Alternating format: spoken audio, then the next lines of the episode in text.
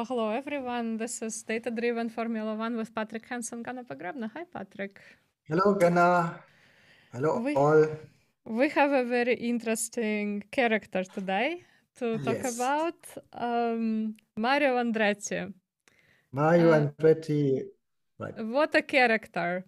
Because okay, he has two very cool features that we will discuss in detail today.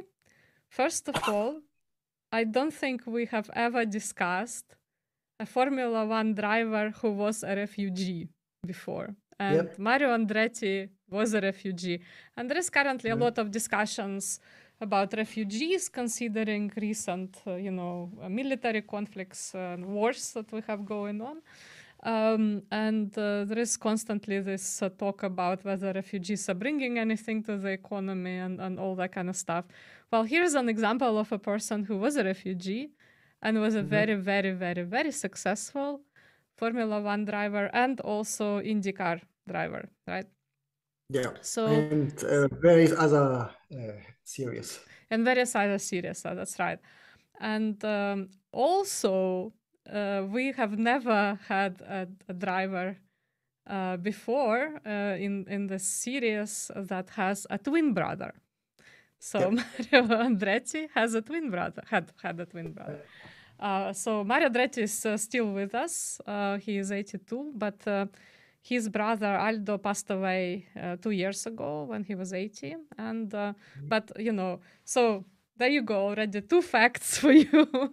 Former refugee, and uh, he had a twin brother, and uh, Exactly. we, we will actually discuss uh, the character and life and career of Mario Andretti in detail, but Yes. here are two facts that you can already start thinking about. Right. And he's uh, still very active, uh, even uh, related to Formula One. And he's also uh, active on uh, social media. You can uh, follow him, for example, on uh, Twitter. I don't know if he's also on Instagram. Um, Maybe he's in TikTok. I don't know. I, I I'm not on TikTok myself, so maybe you can look for him. Well, he definitely has a website that we will show you at the end. Uh, Yes, so I guess A- and uh, he's definitely on Twitter. Yeah, so if you are interested in you know other places where you can find Mario Andretti, or uh, as a matter of fact, Andretti's family, Andretti family, Mhm. Uh, you can look um, uh, on his website, and uh, you will get, I'm sure, um, a variety of options to connect with Mario Yes. Okay, so here you see uh, uh, the person again. Uh, uh, you we do this video podcasts on YouTube and Spotify. Uh, if you have just found us uh, as an audio podcast, uh, check out these locations. If you have the opportunity to also watch uh, a screen, because we show you a lot of uh, photos uh, to underline a little bit the things we are discussing. Okay, uh, brief profile, full name uh, Mario Gabriele Andretti. He's an Italian-born American, and uh, yes, he's Italian-born, and we will explain this a little bit uh, directly in, in on the next uh, page. He's one of the most successful Americans in the history of motorsports. I'm just thinking, as for me, he's not one of the most, he is the most successful American. He's practically won everything, so I don't see any American. And if you speak about American, sorry, no, I uh, don't. yeah, in Yes, Indianapolis, uh, we have, uh, of course, AJ Foyt, Foyt yeah, who I think uh, surpasses uh, in Indianapolis. But uh, you know, uh, so if we if we're talking about uh, uh, sort of um, kind of American racing, then definitely AJ Foyt I think is kind of has a more substantial number of wins. But uh, that doesn't mean that that uh, Mario Andretti is less successful. Uh, I yeah, think just uh, just by count, yeah. Uh, yeah. But uh, uh, well, if you consider that uh, Mario Andretti won uh, Formula One, mm, IndyCar, and a lot of other championship, I mean, I yeah, mean, me, definitely he on the man. heterogeneity of I mean, events also. and yeah. if you if you also if you consider uh, his impact on uh, pop uh, culture uh, i mean if you think uh, of american then it would be mario uh, under the end uh, and also uh, before somebody uh, comments us, uh, American uh, would be here related U.S. American because of course also Mexican, Brazilian, Argentinians are American. Mm-hmm. Okay, so uh, during his career, Andretti won the 1978 uh, Formula One championship with the uh, famous Lotto, ground, Lotus ground effect car. He came back for a very last race in 1982 sorry, with for two races at the end of the 82 season uh, due to the uh, accidents at the Ferrari team. Date of birth, uh, 28th of February 1940. Place of birth is Montana, sorry, uh, Montona in the Kingdom of uh, Italy, so a part of Italy at that time, which is not part of Italy today, and we'll come back to this. He rode, uh, had been at various teams, Lotus, March, Ferrari, the uh, US Parnelli team, uh, Alfa Romeo, and also uh, Williams. 131 entries, 12 victories, and uh, one championship. That's right. And only he... speaking about his Formula One statistics. Yeah, and uh, he currently owns a, uh, a, racing team as well that we will talk about and yep. tell you quite a lot towards the end about it. Exactly.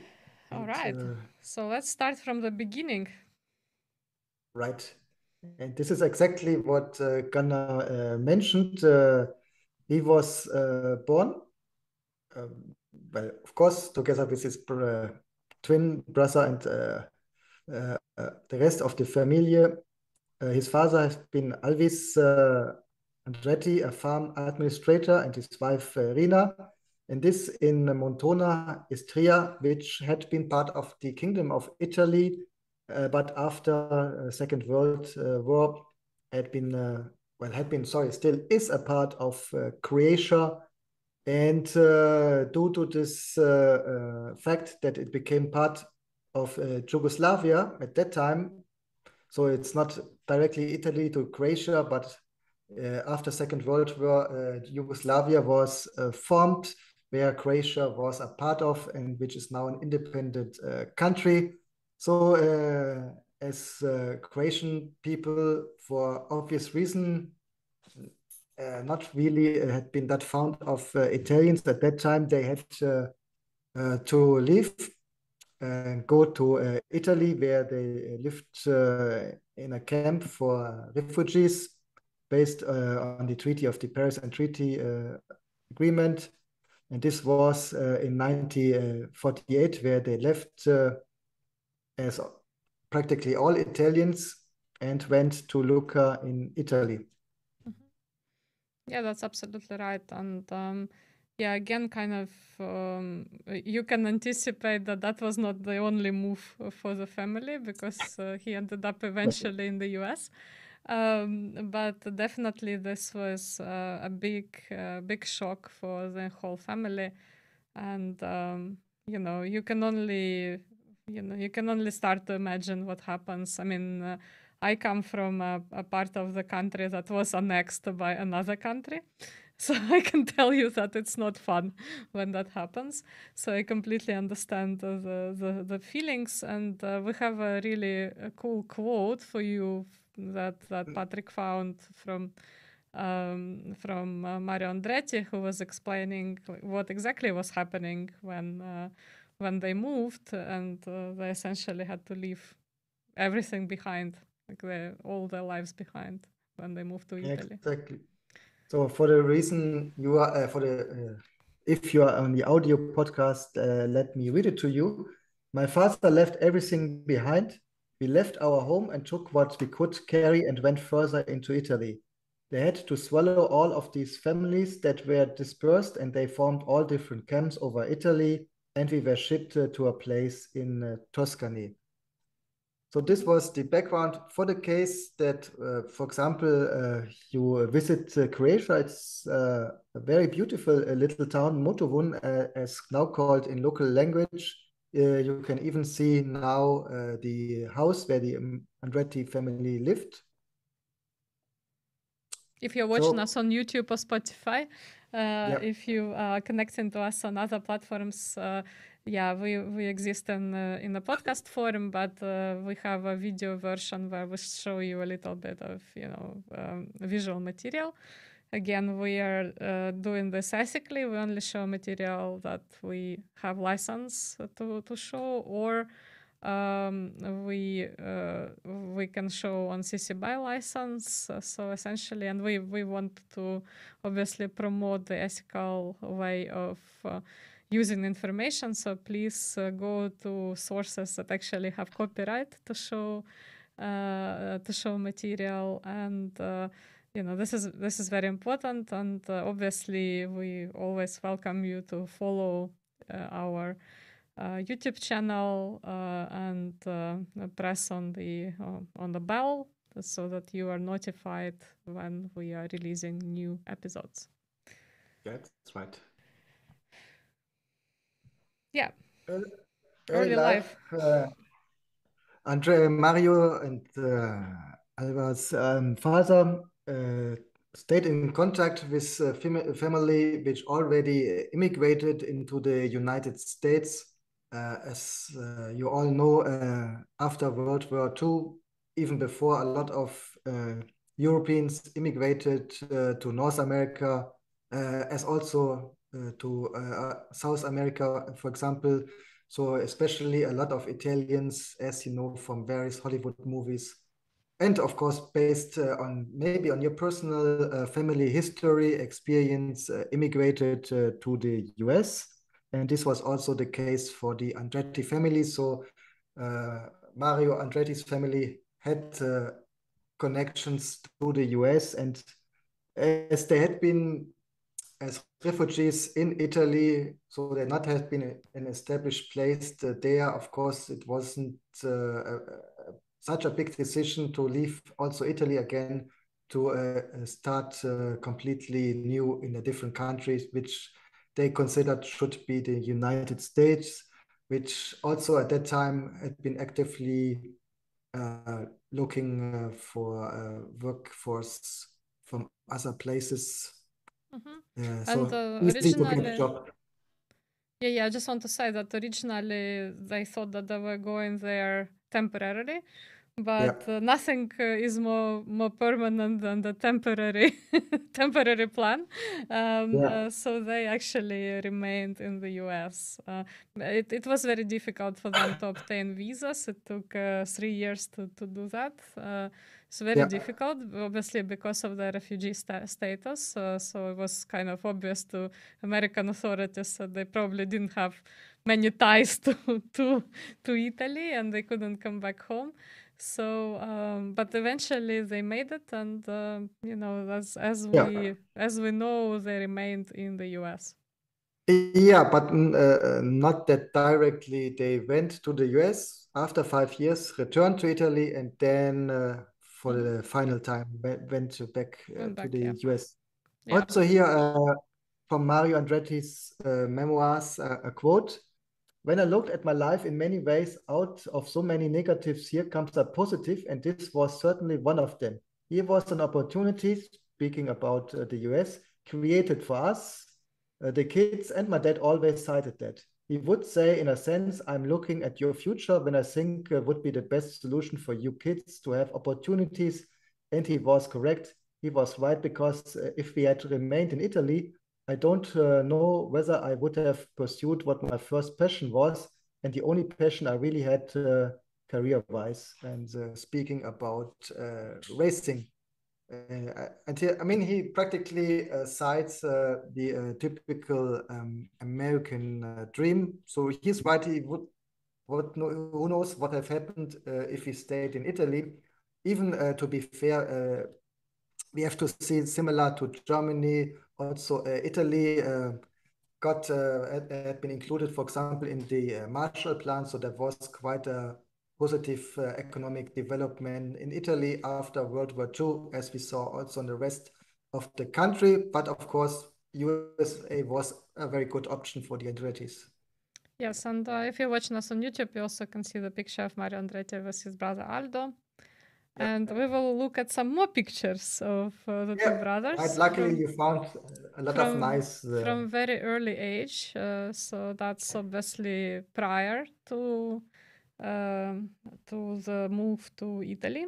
Uh, yeah. So this is actually in their kind of natural natural habitat of the family, of the Andretti family, uh, and uh, this is already when they, you know, were kind of forced to go to to to move and um, yeah, you know, ended up in the refugee camp and um, eventually went to US. Yeah. Uh, but nevertheless, they, they look uh, both uh, very uh, positive uh, in the photos as very optimistic uh, people, to the same character as we see with Mario Andretti still today. Yeah, and well, you know, children are a lot more adaptable, I guess, to these types yeah. of situations in general. Yeah so and these are already when they're older and uh, you can't really see what is uh, kind of uh, next to them on the screen but that's actually a racing car. Yeah. So when i when i put this picture up i noticed that it was kind of cut off a little bit but it is a racing car. Um, right. and again the two brothers are there and uh, yeah. I really like this this picture. So the, there are kind of quite a few people there, but the guy who is looking in into the camera, if you're watching us on YouTube, uh, is Aldo Andretti, and Mario is kind of looking at him, and he's also in the blue shirt. Uh, but um, mean, this. Uh, this whole sort of picture reminds me if you've watched uh, West Side Story in the you know the musical. So this is kind of uh, very similar in spirit.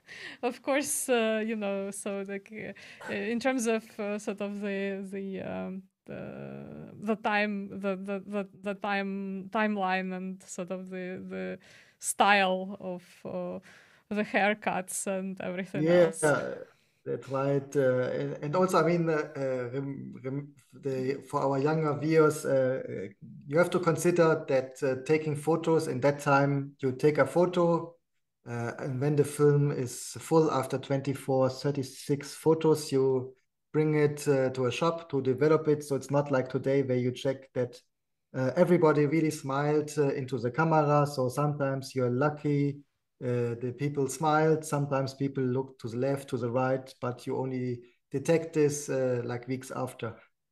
Yeah, and uh, the whole picture is in, uh, also in front of the car, if you notice. So they're definitely yeah. Uh, doing some work on the car. Exactly. And uh, this is already in older age. And yeah, yeah. Um, if you if you don't know which one is Aldo and which one is Mario, we can actually we can actually tell you. but maybe put some comments under the video just to tell us what you think. yeah, I mean, at, in general, it should be possible because they have not been identical twins. Yes, they look yes. very very similar, but they're not identical. Yeah, we bet you can tell the difference, but tell us. Uh, I'm not gonna tell you.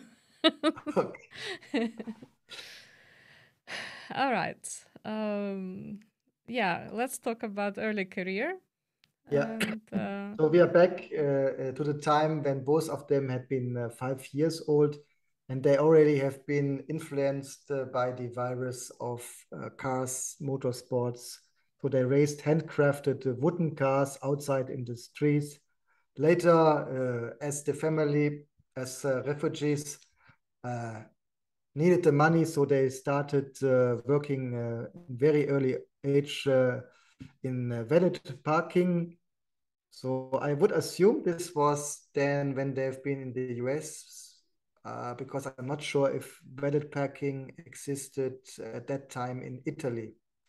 As it's not really known, for example, in Europe, uh, valet parking means if you're going to a restaurant, for example, you don't park your car uh, yourself, uh, but give it uh, to the person to the who stands yeah. there. You give them the keys and they put the car for you on the parking spot, which could be directly besides the restaurant or it could be like one minute driving distance. Something which is very common in, in the US, but not really known in, in Europe, for example. Another another quote by Mario: "The first time I fired up a car, felt the engine shudder and the wheel come to life in my hands, I was hooked. It was a feeling I can't describe. I still get it every time I get into a race car." Mm -hmm. So Andretti, um, Marius uh, Andretti's uh, first racing appearance uh, has been uh, at the New Juice Racing League uh, called uh, Formula Junior in Ancona. So I assume this was in a time the, after they returned from um, the US because he was now 13 years old. And for example, he also had been as a spectator at the uh, Mille Miglia and his big uh, idol had been Alberto Ascari, who also became a Formula One champion in 1952-53. If you're interested, we did a special episode about Alberto Ascari. Uh, I think uh, a great photo to really uh, imagine how how big uh, the Mille Miglia was in Italy at that time. You see here the three cars uh, surrounded uh, by by the fans. And these red cars are not are no Ferraris. These are uh, Lancia D24. Mm -hmm. Again, he said, "I don't remember as a kid wanting to do or be anything else but a drive something, be a race driver." So he really, since early on, he had this virus, to say that way, uh, inside him. Exactly. And uh, later we will also um, uh, read the quote, uh, and I just remember it when he also said that I, I never had a plan B. So like I wanted to be the driver, and I just didn't have any other any basically any other ambition. So um, exactly. Um, I mean, in general, this is a bad thing uh, because not for everybody plan A works out. So you always should have plan B, C, D, but he didn't. And for him worked out perfectly. Mm, but uh, you, he kind of did because you know there are so many different types of racing you could participate yeah. in, right? So yeah, Formula One is of course is a highly highly selective, but yeah. at the same time, you know there are there are many options.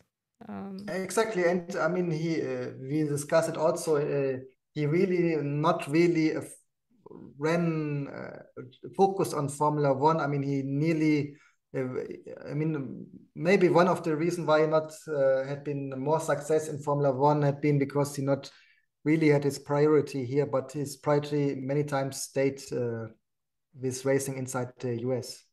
Yeah, so he diversified within racing. Correct.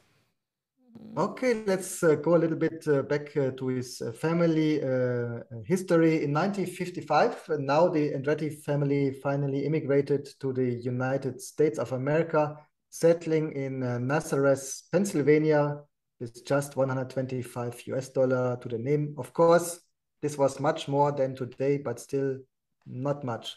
Pennsylvania, this was the this area was uh, practically dominated by the steel industry, an industry uh, which in that form is not um, existing uh, anymore. I had the luck uh, to travel. Uh, unfortunately, I hadn't been to Nazareth uh, itself. You see on the right a photo of Nazareth. but I had been to Bethlehem, which is very near, and the, the town, I think it's a quite uh, similar uh, place.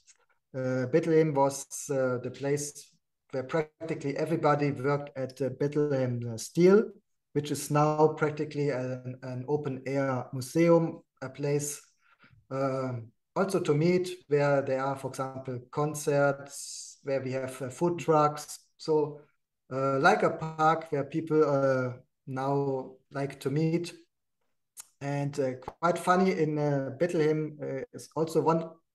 It's practically no, sorry, it's uh, the only place where I saw uh, still today uh, McDonald's in the original design. As for example, if you saw the famous movie The Founder about the McDonald's history, if you not saw this, very highly recommended. It's not a McDonald's advertising movie but it really uh, shows uh, the history of this company.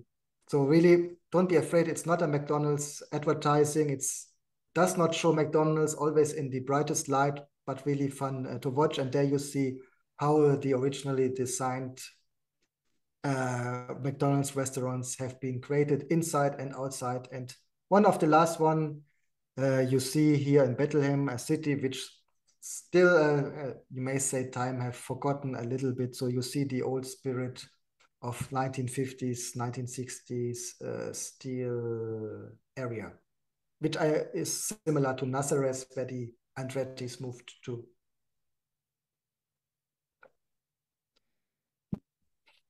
Okay, uh, coming uh, back to uh, the Andretti's, at the end of the 1950s, uh, he finished uh, high school and Mario planned to become a welder. So he wanted to work directly in the steel industry because it was practically where everybody in this area was uh, working at and where you could uh, earn money, especially if you not uh, have a high school uh, education or where you have, or when you have been an immigrant to the country. Uh, he falsified a driver license to pass for 21 and enter amateur as, racing. Uh, as, as yeah. this is a popular strategy for many teenagers in the US. I just wanted to say that. At least you, you see it in, in all uh, in all the movies. Yeah, well, not only in the movies, but um, yeah. in practice as well. Um, and certainly, well, you know, he wanted to because he wanted to enter the race, and uh, you know, it was only for adults, and obviously, you know, that yeah. was sort of that was his excuse to, to do yeah, it. I mean, mostly a teenager uh, do it uh, to get uh, alcohol. alcohol. you have yeah. to consider uh, here in the US, uh, you are legally allowed to drink alcohol only with uh, 21, not like 18 or even 16 for beer, as for example in Europe. So that's why this focus on falsifying the paper.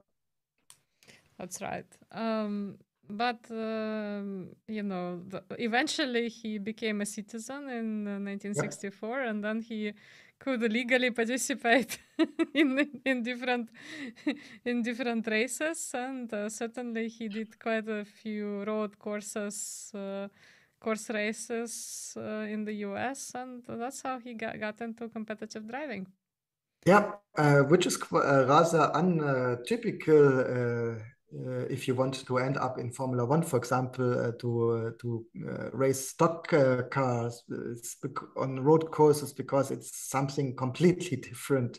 so it's not a typical karting way. It's not going via motorcycle racing, but stock car racing. Yeah, and uh, again, we just want to emphasize that this wasn't a kid from a rich family; it was a refugee, exactly. and uh, you know, really cool uh, um, yeah, if you if you think about it, uh, this is a really cool career to go from sort of uh, road course racing into Formula One eventually. Exactly, and um, and uh, one of the reasons why we put the photos is that you get a little bit idea. We're speaking here about the steel belt, about a blue collar uh, area. So uh, here, people dreamed of stock car racing. I mean, uh, thinking about something like uh, costly, elegant as Formula One or even Indy uh, car wasn't really uh, in scope, mm-hmm. really realistically speaking. But nevertheless, young Mario went into IndyCar and he became the youngest national champion with the age of 25 which is uh, rather old if you consider today's uh, Formula One, uh, for example. And he repeated a series of championship uh, also in 1966, he won nine races in 69, the 1969 Indianapolis 500, and also the season uh, championship. So we, uh, also he participated in uh, Formula 5000, uh, which is something like uh, mix up something similar to Formula One, but often driven with older cars, for example if you see the photo on the right, uh, uh, his 69 IndyCar, uh, uh, quite interesting design, reminds me a little bit uh, to the Lotus, uh, for example. Yeah, quite nice car from my point of view. Yeah, um, I think it looks uh, very much like uh, obviously uh, typical American make cars because yeah. obviously it's better on a straight, you know, straight lines. and but yeah, very cute. Yeah, very cute, very slim, small aerodynamic car. Mm -hmm.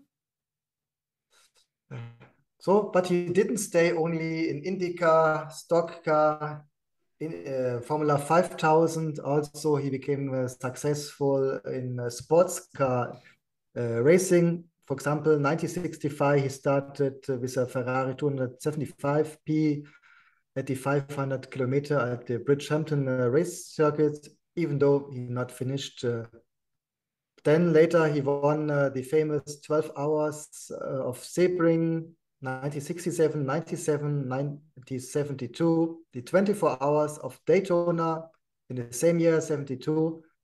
And uh, so really, he also very successful in a complete different kind of racing.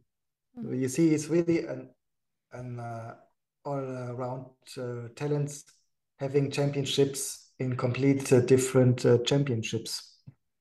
Yeah, exactly. So very heterogeneous uh, events, and uh, mm-hmm. yeah, he was very, very good in these endurance races. Exactly, and uh, here uh, he also he started his connection uh, to Ferrari.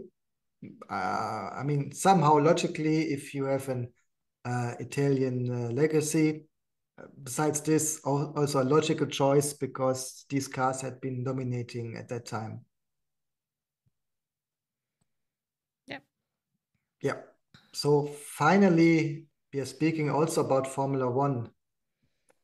Yeah, and uh, the the um, faithful um, uh, meeting uh, between uh, or uh, sort of the first first meeting uh, between Colin Chapman, who was, as we know, Lotus principal, and um, uh, Mario Andretti happened in 1965 during the Indianapolis 500, and uh, from that point on, his life was never the same because he he actually you know became uh, yeah so he he uh, uh, became a Formula One driver.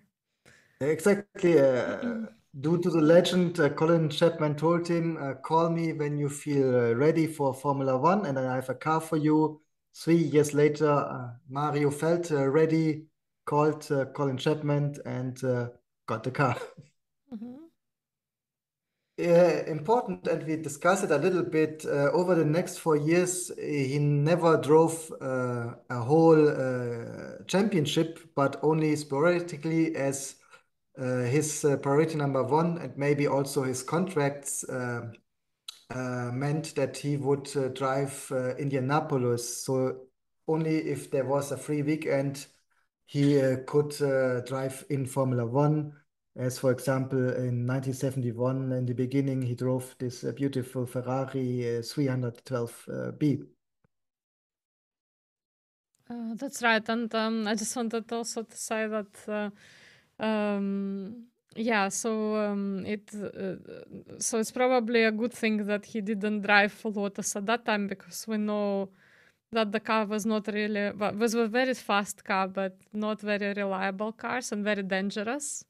Yeah. Uh, because it kind of was uh, uh made based on this whole eggshell principle. Uh, and um, as a result we had quite a few fatalities in Lotus uh, with yeah. Lotus drivers. So it's probably quite lucky for him not to be involved in sort of constant driving of a Lotus car. Yeah. I think he also said this a little bit uh, mm-hmm. later. So now, first uh, real complete Formula One season uh, for the uh, American uh, Parnelli team. I would uh, assume that the owners had Italian uh, heritage based uh, on the name. small team coming from the mentioned Formula 5000 and also I think in IndyCar they had been active and so then they decided we made it there. Uh, let's go to Formula One. First year was quite uh, uh, okay, but as we see, sometimes when smaller teams are entering, they have uh, maybe they have good ideas. They have some very good key uh, employees. So the first year is going very good. Then uh, the next year, uh, based on limited budget, uh, uh, limited possibilities to develop, maybe key employees go to the bigger teams. they start struggling, and the same happened to Parnelli, meaning they had to leave Formula One somewhere in the middle of 1976. And, uh, and uh, Mario Andretti still had a good contact um, to Colin Chapman. So as uh, and, uh, Parnelli left the sport practically the same day, he called Colin Chapman and still switched to Lotus the very same uh, year and stayed there also for the next years.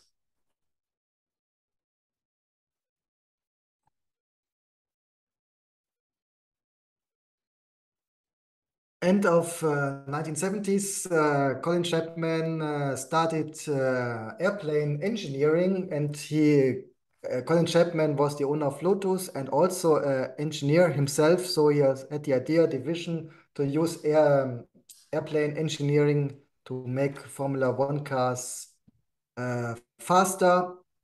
So yeah. yes. Yeah, I just wanted to say that um, when we discussed Colin Chapman in a, in a special episode, we also were talking a lot about how he could really spot talent, and uh, this is why probably when Mario Andretti called him, you know, he couldn't obviously couldn't resist, and he knew good driver right away and a great talent right away, and uh, that's why I was uh, such a lucky. Um, uh, such such a lucky spot for Mario Andretti to be. And eventually exactly. it paid off. exactly. Uh, Lotus had uh, very talented uh, drivers all the time uh, until uh, at the end, Ayrton Senna, even if uh, the Lotus team in the 80s didn't have that much relation anymore to the times we are speaking about. Um, so 78, he used what we call the wing car where Colin Chapman already included uh, these ideas of aerodynamics, very fast, unfortunately not reliable due to this no uh, possibility for Andretti to fight for the championship. Then 1978, uh, the Lotus 79, even more extreme and included uh, the ground effect uh, technology basically speaking, it's a reverse uh, airplane wing. So at uh, high speeds, uh, the airplane not uh, to the into the air, but at higher speeds, the car stays even closer on the track, and which makes it uh, faster. Not that only in accelerating, but also uh, going around curves. This helps a lot. So that's why after 1978, everybody else copied this idea from Lotus until finally this technology was forbidden after 82 because it was quite uh, dangerous. Because if you're losing the contact with the track, as for example, you are a little bit too fast uh, in a curve, you're in the grass, then abruptly the car loses uh, this contact and very fast and unpredictable goes off. 78 was the big year for Michael Andretti winning the championship, which unfortunately, he couldn't uh, really enjoy because uh, he won uh, the title officially in Monza in the very same race where his direct uh, colleague uh, Ronnie Peterson, the second driver at Lotus, had the fatal accident. Um, if you remember, maybe from seeing the race or from our episode, it was a big accident in the beginning of the race and first of all, it wasn't really uh, identified that there was a risk for Ronnie Peterson uh, to not survive the night. But this was so uh, uh Mario Andretti practically celebrated uh, his victory after the race uh, and learned about Ronnie Peterson's death, if I'm correct, while driving in the listening to the radio in the car. of course, so a very bittersweet uh, championship for Mario Andretti.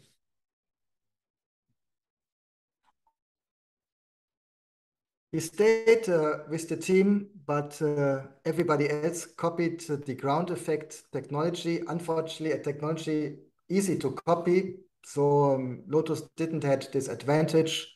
Uh, and uh, even more, they didn't have a competitive uh, car anymore.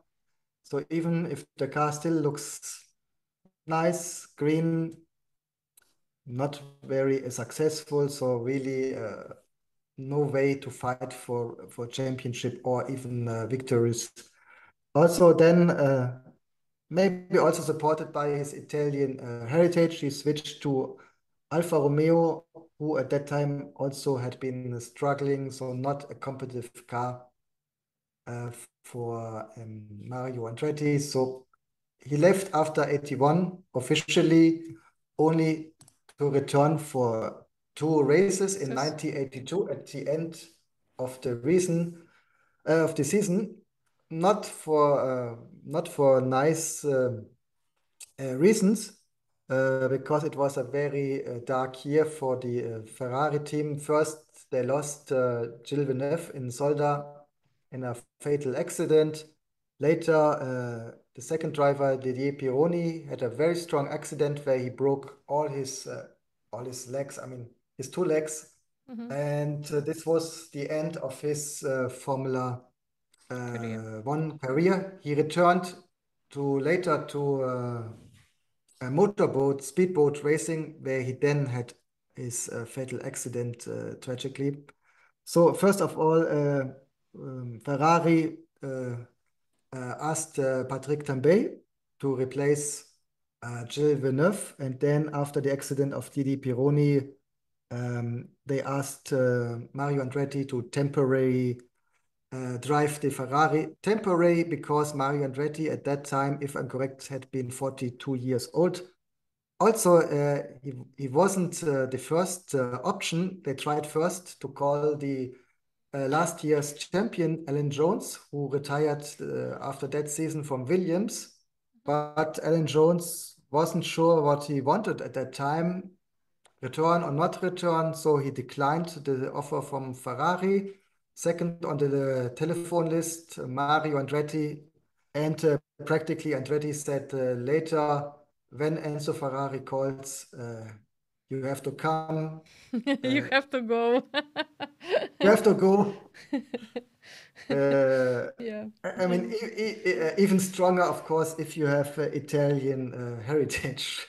I assume. Yeah, but I also want to say you you mentioned this, and uh, this is an important point. So really, after Ronnie Peterson's death, I think uh, he kind of made up, you know, his mind that he wasn't going to yes. Continue at least uh, with uh, it was obvious with Lotus, right? But generally, I think it really affected him, even though he yes. was. You know, competing also in other racing uh, championships uh, apart from Formula One, uh, after 1981. Uh, but you know, I think yeah, it definitely had an effect. Yes. On him. Yes, we can uh, of course assume this very strongly. Okay, so this is Mario Andretti in Formula One. Let's uh, see what uh, he was uh, driving starting 1968, last race in 1982. So a very long career in Formula One of course, uh, most famous uh, with Lotus, with uh, including the famous black and gold livery. First with John Player Special, and then they replaced it uh, with uh, the Japanese uh, camera company Olympus, which has luckily the same colors. So very iconic, not only the Lotus itself, Andretti, the driver, but also the li livery, everything somehow coming together. Mm -hmm. And uh, by the way, uh, sorry, I, I forgot to mention uh, Mario Andretti, of course, was celebrated uh, in 82 driving for Ferrari by the Tifosi, not only for marketing, but it was also uh, very important for Ferrari uh, to ensure the Constructors' Championship uh, because Andretti, in the first race, uh, he had technical problems, but in the second race, he came in in a fantastic third position. I mean, he came out of retirement, didn't know the car third position in Monza, of course, he was celebrated uh, by the Tifosi there. Mm-hmm. Yeah, I just wanted to say that again, even within Formula One, there is there was quite a considerable heterogeneity of makes that yeah. he uh, that that he was driving. Uh, apart from Lotus, March, Parnelli, and Alfa Romeo, Ferrari, Williams. Yeah. So quite a quite a wide range of, of cars. That's right. And this shows, I mean, the men not only have been flexible driving in different uh, series, but also inside Formula One uh, in complete different uh, teams, complete different uh, technical approaches, working cultures, etc. Mm-hmm. Even longer than in uh, Formula One, he had been active in the American CART Series. Here, starting in 1979 and have been active in 1994. Uh, quite curious fact, uh, even if he was uh, always very competitive here, he only won the championship uh, once with the 84 Lola T900, which you can see the car of the Newman Haas racing team so the same Haas team, which is uh, nowadays also active in Formula One. Yeah. And Newman and, uh, is. Uh, and I, have, I, just wanted to say that this uh, championship is a sort of a, a, favorite was was favorite in the nineties of of my mom, and I remember that Mario Andretti was also her favorite driver. So a very special episode for her today. yeah, uh, a, I mean, uh, I, I wanted to uh, tell a similar uh, uh, regarding Mario Andretti. I, I think uh, somehow, uh, not only because he's such a successful driver in all series, but also based on his character, a very nice person, very good with the media, very likable, likable, very positive, also very knowledgeable when he's speaking.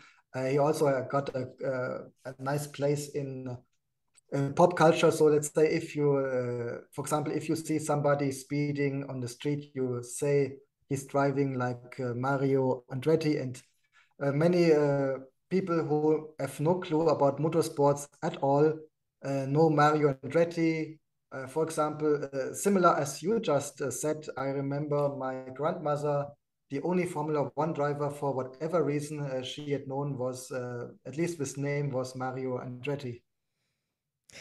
Yeah, I mean, I would say that probably now people uh, know more, you know, like Lewis Hamilton and maybe Schumacher, uh, Michael Schumacher mm. still. I think many people know, maybe not so much Mario Andretti, but definitely in the 90s, this was the household name, that's for sure. that's yeah. right. Right. Uh, yeah, and multiple wins in different events. Um, you know, so uh, exactly. No, normally, when you speak in the, the triple crown in uh, motorsports, you mean uh, uh, from uh, Monaco, you mean Formula One, you mean Indianapolis, and you mean Le Mans. Um, he won another kind of uh, triple crown. He won uh, he won the championship um, Indianapolis. He won Indianapolis 500. He won uh, Formula One championship. He won Daytona the Daytona 500. Uh, he never won the overall class uh, in, in the 24 hours of Le Mans. Uh, he won Le Mans in the in the um, because he was second overall. He won the particular was it uh, the second um, uh, second class uh, for the a little bit smaller cars with the Courage, Courage sorry, C34 Porsche. So he, he won uh, Le Mans, but let's say not the overall uh, classification, which mm-hmm. had been not including the prototypes, which have been much faster than this uh, smaller Courage.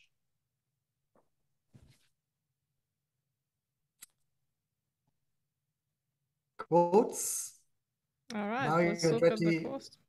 As I've mentioned, um, very good with the media, always a lot uh, to say. So we have a, a, nice collection of quotes. Let's start. If everything seems under control, you are just not going fast enough. Uh, for me, maybe his most famous uh, quote. I use it sometimes, for example, uh, speaking about uh, business controls, uh, as uh, you want to say, if not everything is under control, you're definitely going too fast. So switched it around a little bit. Mm -hmm kind of also reminds me uh, James Hunt, right? Uh, kind of similar sort of attitude there, in uh, yeah. at least on this quote. Yeah. Right. Second, uh, desire is the key to motivation, but it's determination and commitment to an unrelenting pursuit of your goal, a commitment to excellence. That will enable you to attain the success you seek. And of course, something not only true for motorsports, but you can use it also as a general motivational quote. Yeah, and um, you know, the, the, this also kind of quite a few people I think took it on board. Like uh, there is this famous quote from James Cameron about uh, the Avatar, the first Avatar movie, when he said that if you set your goals uh, uh incredibly high and it's a failure, you know you can fail beyond every, everybody's success so it's yeah. kind of similar right? So if you really strive for the best uh, even if you fail it kind of looks good. Exactly. So, so um, yeah um, yeah and then the next quote kind of also is uh, in line with the previous one. If you are so afraid of failure you will never succeed. You have to take the chances. And you know this i just want to mention this. There is this uh, new film with Adam Sandler on about motivation and basketball. Um, and um, in that film, uh, it's kind of very similar. So like, so someone is it's basically about a, a, basketball player who was very affected by what the uh, you know the opponents would tell him. Like they would say something personal, and uh, he would lose motivation to play but he was kind of a really good good uh, good basketball player and then the whole film is about how you know coach is trying to help him out of the situation but that's kind of like this right? So if you think that you know someone will say something to you and it's going to affect you then you will never succeed. You need to learn how to you know how to control yourself. And uh, this is really um, also great advice. Great motivational advice. Yeah. Next, next one, next series. Whenever you are aggressive, you are at the edge of mistakes. So, and I mean, you uh, you see this very often. Motorsports, sports in general, business. Where when when you really get emotional, especially aggressive, then uh, you lose a little bit the ability for logical thinking, and you make subconsciously mistakes. So try to be relaxed keep emotion out uh, as far as you can and normally uh, this will bring uh, deliver you better results. Do it no matter what. If you believe in it it is something very honorable. If somebody around you or your family does not understand it then that's their problem. But if you do have a passion an honest passion just do it. Mm -hmm. Yeah. So yeah. Ne- never, never, never, never give up. exactly. Follow your dream. Don't give up. Yeah. Nothing to add uh, to that, of course. I mean, the uh, next uh, quote kind of reminds me of Ayrton Senna, who also thought that nothing can yes. happen to him inside a racing car. Um, yeah. If you're safer, uh, so basically, what, what he says is you're safer in the race car than you are in cars going to and from the track.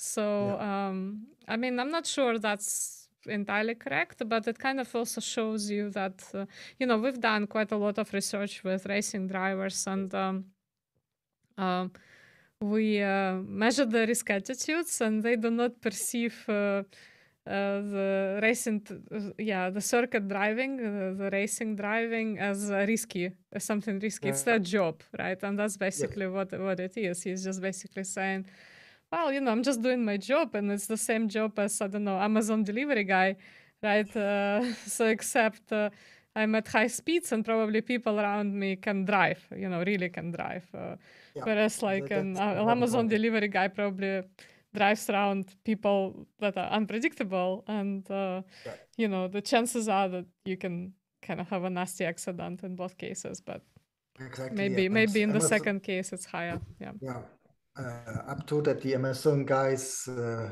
also face big uh, dangerous dogs and other other situation yeah of course it's also psychologically uh, you mm-hmm. can explain it uh, I mean, if you because you want to shut off uh, the perceived uh, danger, so it's a typical human um, uh, behavior also to reduce a little bit the risk and uh, same as you do with, uh, for example, with smoking, drinking, or any other kind of drugs. Okay, next one. Having said that, let's also Having said that, let's just say that we do not, we are completely against smoking, drinking, and, and any kind of drugs. just, uh, just, exactly. in, just in case uh, someone is not clear about that, right? Yeah, exactly. Um, I mean, I mean, the other way around. Uh, that's why you can explain why people not uh, are logically thinking about the risks of smoking and continue smoking. Yeah, yeah even, of course. Yeah. I mean, uh, they theoretically know that they shouldn't do, but let's say they their heart uh, tells them differently, and of course, the addiction uh, too. A racing car is an animal with a thousand adjustments. That's right. A car is a very complex machine, and a lot of things you can change. Uh, so, I mean, yeah. and um, it was yeah. true true in the 80s i mean even more true with uh, today as you have so many possibilities including changing sensors computers blah blah blah so very difficult uh, to have the perfect setup of a car because there's so many things which you can change mm-hmm. Yeah and uh, the next one is i've always this is the one that i was talking about i've always said i didn't have a plan b in life uh, I was in pursuit of my dream from the very beginning. It's all about desire and passion at all costs. And um, yeah, I also want to mention here that um, uh, you know I read uh, when I read about you know when when um, Mario Andretti's uh, brother Aldo passed away, um, he was also saying in some interviews that uh, Aldo and I we had the same dream, so this is why you know uh, his uh, his twin brother always came like he was his b- biggest fan, so always came to support support his brother, and uh, that also kind of gives you sort of this additional strength when you go into the uh, you go into the race. Yeah. Yep. Uh, from there, what I learned is that in business you must make decisions based on facts not react with your heart. So uh, it's yeah. a little bit what, what we just uh, discussed, and maybe here uh, you see motorsports uh, also similar to an uh, addiction because it's not really a logical this decision to bring yourself into a dangerous situation just to be the first after two hours or whatever. And yeah. Uh, Mario Andretti not only is a driver, uh, but you will see also his businessman has has a company here in the US. Also, uh, I mean, he is the uh, he's I mean the racing team is now part of his uh, son, but uh, I mean he's also involved. He has uh, various kart places here in the US, so he's also business person. Absolutely, and um, I just want to say that this last quote uh, is something that you can imagine Niki Lauda could say, right? But I think uh, um, in terms of yeah, in terms of like what it is, uh, um, it's uh, it's also I think quite. Um, an interesting uh, it, so and and and, and interesting dichotomy between uh, so the way you know we usually imagine stereotypical sort of Italian businessmen who you imagine are quite emotional. And yet in yeah. racing, we have very successful Italian managers and you yeah. know team principals and uh, businessmen present and that kind of tells you that you know they really do understand not only how to be passionate about something but also how to take it with uh, sort of uh, um, uh, you know, kind of with a healthy degree of uh, of, of, of skepticism and uh, to be really very rational about what is happening around you. Yeah. I lived the true American dream because I was able to pursue what I set as my goals at a very young age. And I think not much uh, to add. I mean, not only the American dream, also, I mean, uh, maybe uh, his parents, they're not directly uh, directly uh, lived the American dream, but they got uh, decent jobs, which was important for them as we outlined they became as with immigrants with practically no money at all.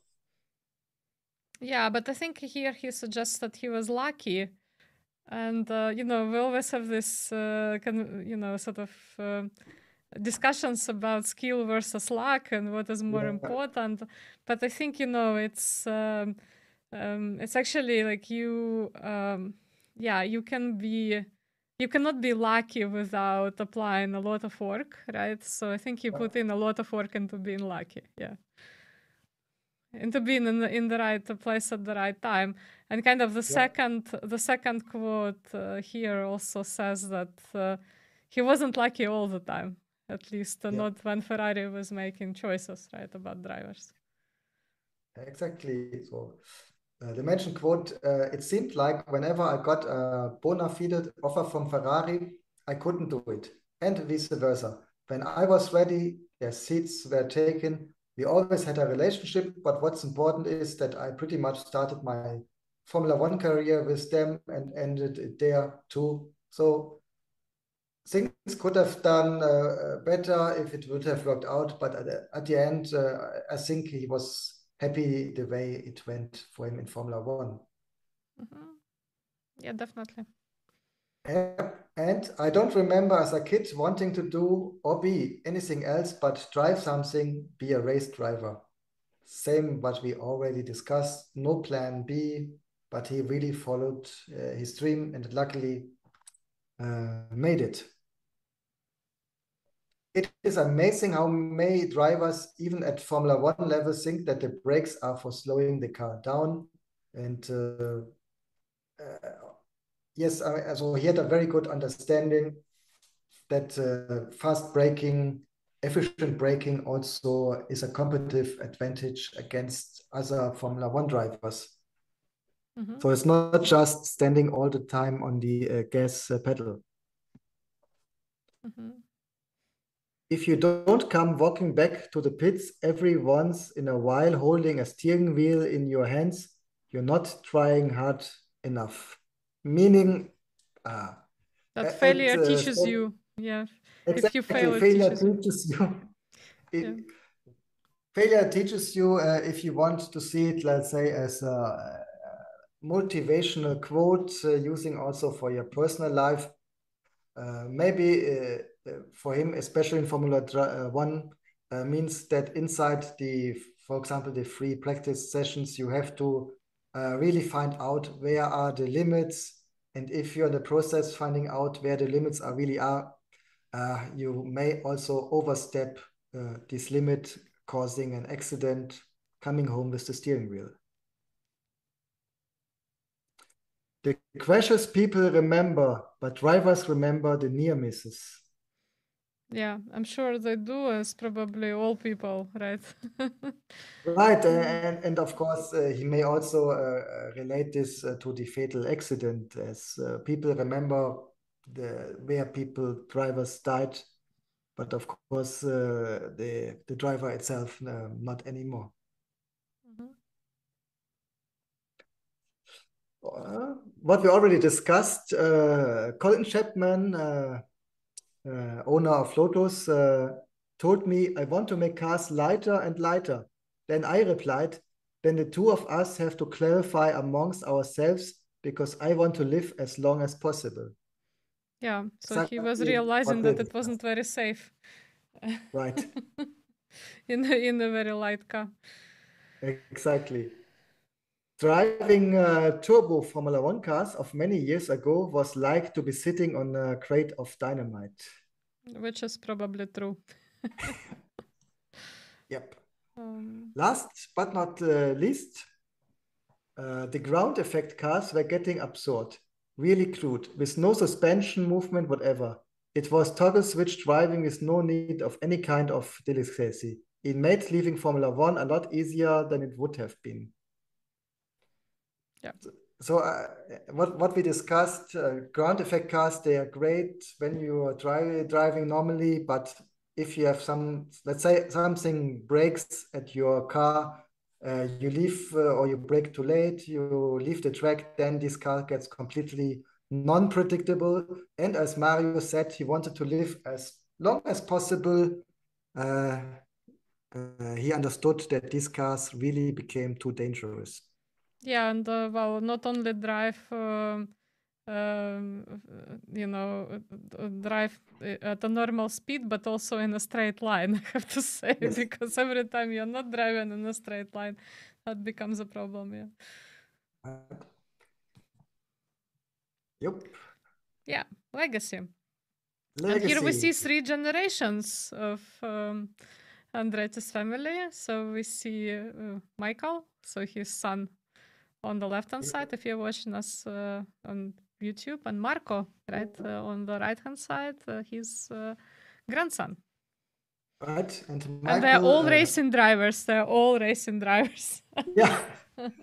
and I mean, I, mean, uh, he's an, uh, a lot of more Andretti family members. Other Michael, you may remember, also had been one year in Formula One. Uh, maybe not uh, the most uh, lucky year in his life. He was came as reigning IndyCar champion into the McLaren team besides Ayrton Senna and didn't look too good besides Ayrton Senna. So maybe not a, a, good decision he took at that time, but an experience. yeah, but nevertheless, very successful in um, you yes. know in other types Correct. of racing. Yeah, Correct. and um, and currently has ambitions to go into Formula One, as we will see. Uh, yeah, I just also yeah. want to mention since we, I just want to reiterate that. Um, that Mario Andretti was very close with his brother Aldo, who passed away at the age of 80. Uh, and Mario Andretti himself is now 80, 82, sorry, 82. And um, yeah, so we hope that uh, he will con- continue being in good, good health and everything. you will long, uh, live very, very long life. yeah. Nothing to add to this. And uh, Michael Andretti, uh, sorry, Mario Andretti, uh, really uh, a family person. So the, let's say the typical cliche uh, of big and close Italian families.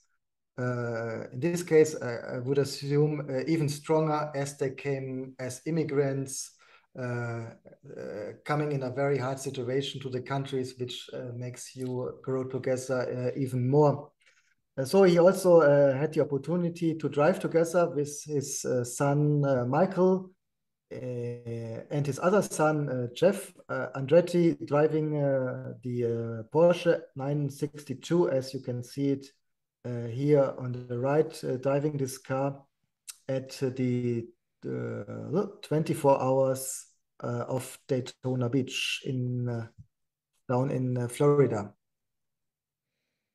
Yeah, and, and like I said before, Mario is also his uh, uh, his grandson, so he's also a, uh, yep.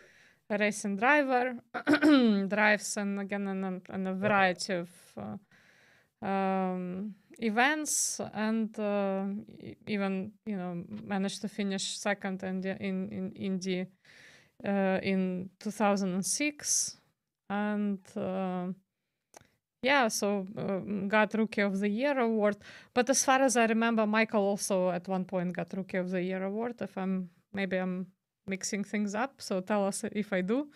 Uh, uh, but yeah, I mean it's quite a uh, so definitely you know Mario got got the award. Um, yeah, I, yeah, I was uh, somehow sure Michael also had that award. I I, I don't know, but Michael was very successful in IndyCar. Um, yeah, as you will see on this slide, yeah. uh, if you're watching us on YouTube, yeah, that uh, seems to suggest that he was uh, um, you know, he had uh, 40. So, so when we talk about just IndyCar, uh, so Mario Andretti is the second uh, all-time IndyCar. Uh, he has a second all-time IndyCar record. Like I said, I think, I think I'm right uh, that the first one is AJ Foyt, um, who is a very very cool American driver, like a legendary guy. Uh, and uh, Michael Andretti had uh, 42 wins. Um, and, uh, you know, so he he was, uh, I think, was very successful in Indy. And um, yeah, so so I think uh, we will see probably more of Marco's performance. So, so in mm in uh, 2020 he was uh, sort of he was on pole at one point and uh, but you know the season didn't go too well for him but uh, you know very competitive very competitive exactly. as a family let's just say it's always a combination driver uh, team uh, technology so you have to be at the right time at, at the right place as also Mario said in once uh, of his quotes related uh, Ferrari and why he not spend more time at uh, Ferrari in Formula One. Yeah. Okay, uh, if you're uh, more interested about all sides uh, about Mario Andretti, go to his website, please, marioandretti.com. As we mentioned, he's also active himself on Twitter maybe also on Instagram. On Inst I'm not sure about Instagram, but I know on Twitter, yes, uh, he is. Uh, here you learn about uh, his career, uh, history, uh, also other uh, business activities. for example, he also has his own wine, I think, in California. So he is also active in, in the wine production. So really not only driver but also a businessman and uh, enjoying life. I mean, he's practically you always seem very positive, smiling. Uh, so a very uh, optimist uh, person. The, the, the thing what we uh, discussed a little bit earlier on, uh, I think he also had a, a big impact on pop culture. So if you in the 1980s thought about a racing driver uh, it was Mario Andretti. If you are in the traffic, say, seeing somebody crazily speeding, you say he's driving like Mario Andretti. For this, for example, also mentioned in the um, uh, in this song from 1991 by Amy Grant, who mostly did uh, Christian music, but in the beginning of the 90s, I think did one uh, uh normal pop uh, album, which was quite successful at that time. As always, uh, when we mention music, we cannot play it to to regulations. Of course, here in Spotify, sorry, in YouTube, but we have a data-driven F1 mixtape on Spotify, so you can listen to all the different songs related to Formula One there. Yes, and, and so yeah, so this is an Amy Grant uh, song, uh, "Good for Me," uh, from 1991, and uh, you, you have uh, uh, like an extract about yeah. Mario Andretti in the in the text of the song. So um, yeah, you can yeah. definitely in- enjoy the song if you get to a licensed distributor of music. Yeah, to, to be honest, I think uh, you can also listen to it if you're having the free version of Spotify. Mm-hmm. I'm as far as I understand.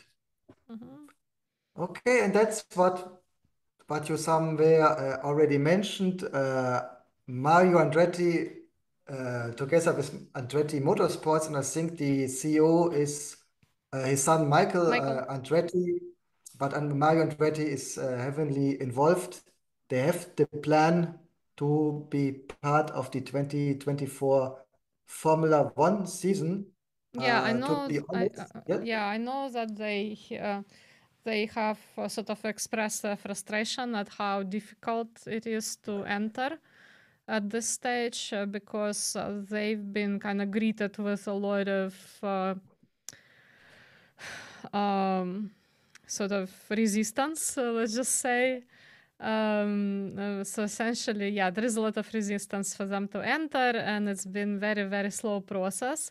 I know that yeah. they also were trying to, um, at one point, to to buy Sauber, or at least they they had a bid to no, buy Sauber. No, I think it was Haas. Was it? Uh, uh, I thought it was Sauber. But um, so yeah, maybe improvement if, if I'm wrong. I think both, both, but uh, Sauber, uh, I mean, will have the cooperation with Audi, so will mm. be practically out of reach. And I think they also spoke uh, spoke with uh, Haas as Haas, uh, let's yeah, say, is also some...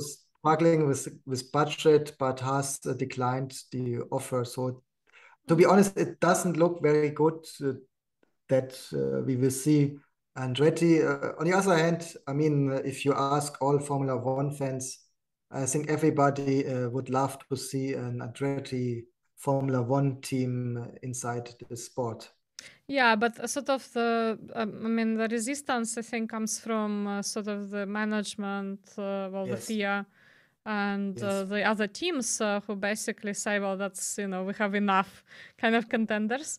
But at the same time, it kind of makes you wonder. So they a few years back, remember they had this uh, uh, pathetic excuse for a team from Russia called Marussia, which is yeah. uh, like really horrible thing, but they let it happen.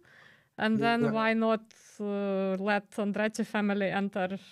You know, I don't understand. Exactly. Exactly. As I said, I think, I mean, uh, every Formula One fan uh, would love uh, to see this uh, because mm. he's such a beloved uh, person.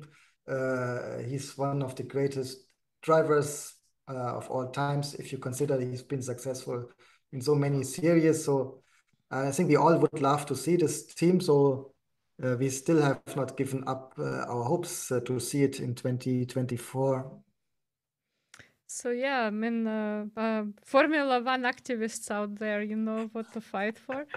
Uh, yeah. and on that happy note, yeah, and on that happy note, uh, yeah, we just want to remind you that, uh, of course, our video version is on uh, on YouTube and Spotify. And thanks to Patrick, we are also present on a growing number of podcasting platforms. so do check out uh, different episodes. So not only this one, but like we said before, we have uh, specials on uh, Colin Chapman. you know, we we talked a lot about Ferrari team, so you kind of can find uh, quite a lot of information. Uh, on um, uh, either in the podcast series or in the video series, and we hope to see you soon. Yep. Thank you, and bye. Thank you, you and until the next time. Bye bye.